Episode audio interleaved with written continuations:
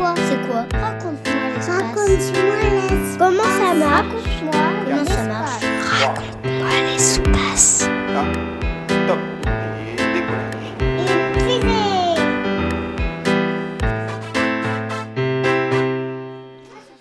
Je, je m'appelle Nino, j'ai 10 ans. Qu'est-ce qui se passerait si quelqu'un meurt dans la station spatiale?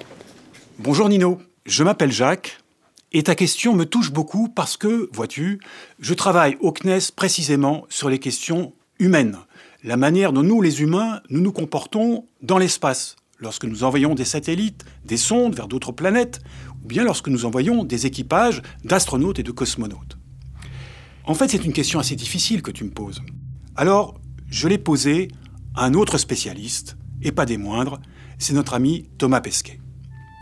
Que m'a-t-il répondu? Il a commencé par me dire, eh bien écoute, tu sais, la mort d'un astronaute dans la station spatiale est un événement peu probable.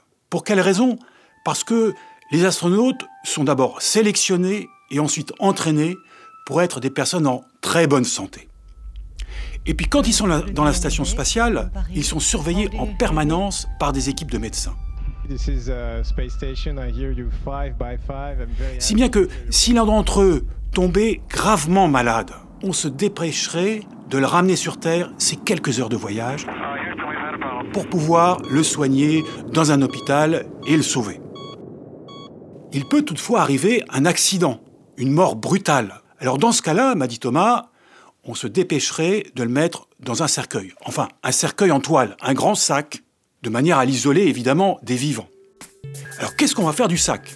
La chose la plus simple, c'est de le mettre dans un vaisseau, le sangler sur un fauteuil, et puis avec deux astronautes, eux bien vivants, de retourner sur Terre, et puis de rendre cette pauvre personne à sa famille.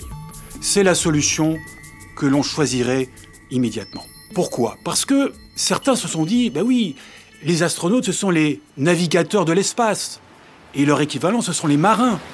Et il y a une vieille tradition parmi les marins que lorsqu'on se trouve loin des terres, eh bien on immerge, on jette le cadavre dans un cercueil en toile, dans la mer, parce qu'il faudrait des semaines pour rejoindre la Terre.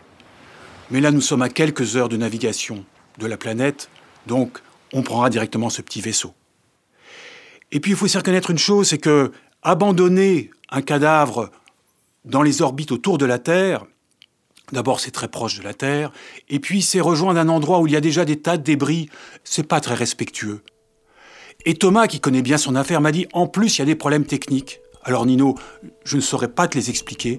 Des questions de porte à ouvrir, de sas à contrôler, qui seraient un peu trop compliquées, éventuellement dangereux pour les astronautes qui, eux, doivent rester bien vivants. Raconte-moi l'espace. Mais alors, vas-tu me dire, qu'est-ce qui va arriver dans le cas d'un voyage vers Mars?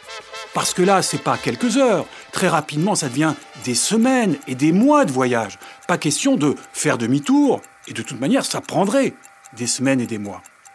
Donc, il y a toujours évidemment la solution du grand sac dans lequel on met le cadavre. Mais que va-t-on faire de ce sac?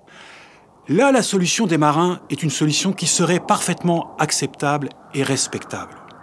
Parce que dans l'espace, c'est un grand vide. Et donc, l'espace entre les planètes deviendrait un- la sépulture de cet astronaute qui serait malheureusement mort durant cette mission.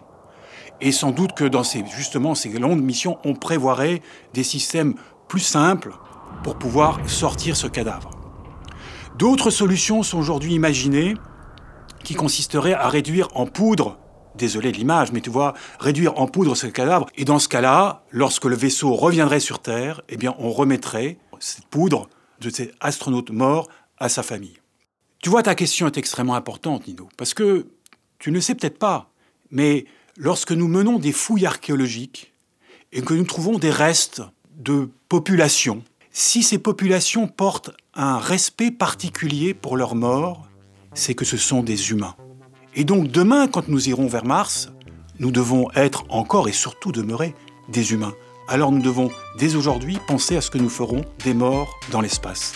Merci Jacques Arnoux, expert éthique à l'Agence spatiale française, le CNES. Merci. C'était Raconte-moi l'espace, une série de podcasts produite par le CNES qui répond aux questions scientifiques et spatiales des enfants, petits et grands.